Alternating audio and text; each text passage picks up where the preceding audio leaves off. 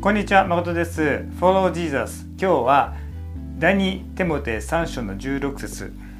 聖書はすべて神の霊感によるもので教えと戒めと強制と義の訓練のために有益です。聖書を通して何を得たいと思っているでしょうか？励まし？慰め、えー、もしくは自分の心を高めてくれるようなそういった言葉、えー、でも聖書は何に対して特に有益なのかってことが書いてあります。教え戒め強制義の訓練ですね。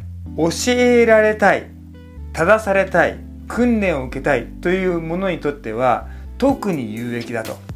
そのような思いで読む者にとっては聖書っていうのは本当に励ましとそして力に満ちた書物となっていくわけですね。そのような思いで読んでいきましょう。祝福がいっぱいありますように。ではまた。